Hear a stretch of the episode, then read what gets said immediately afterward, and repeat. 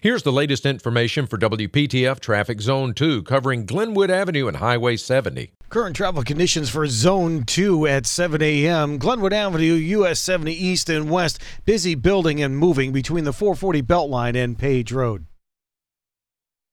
Tune to AM 680 WPTF, the traffic station with traffic reports every 10 minutes on the 8s, morning and afternoons. Zone by zone reports are an exclusive feature of WPTF Triangle Traffic.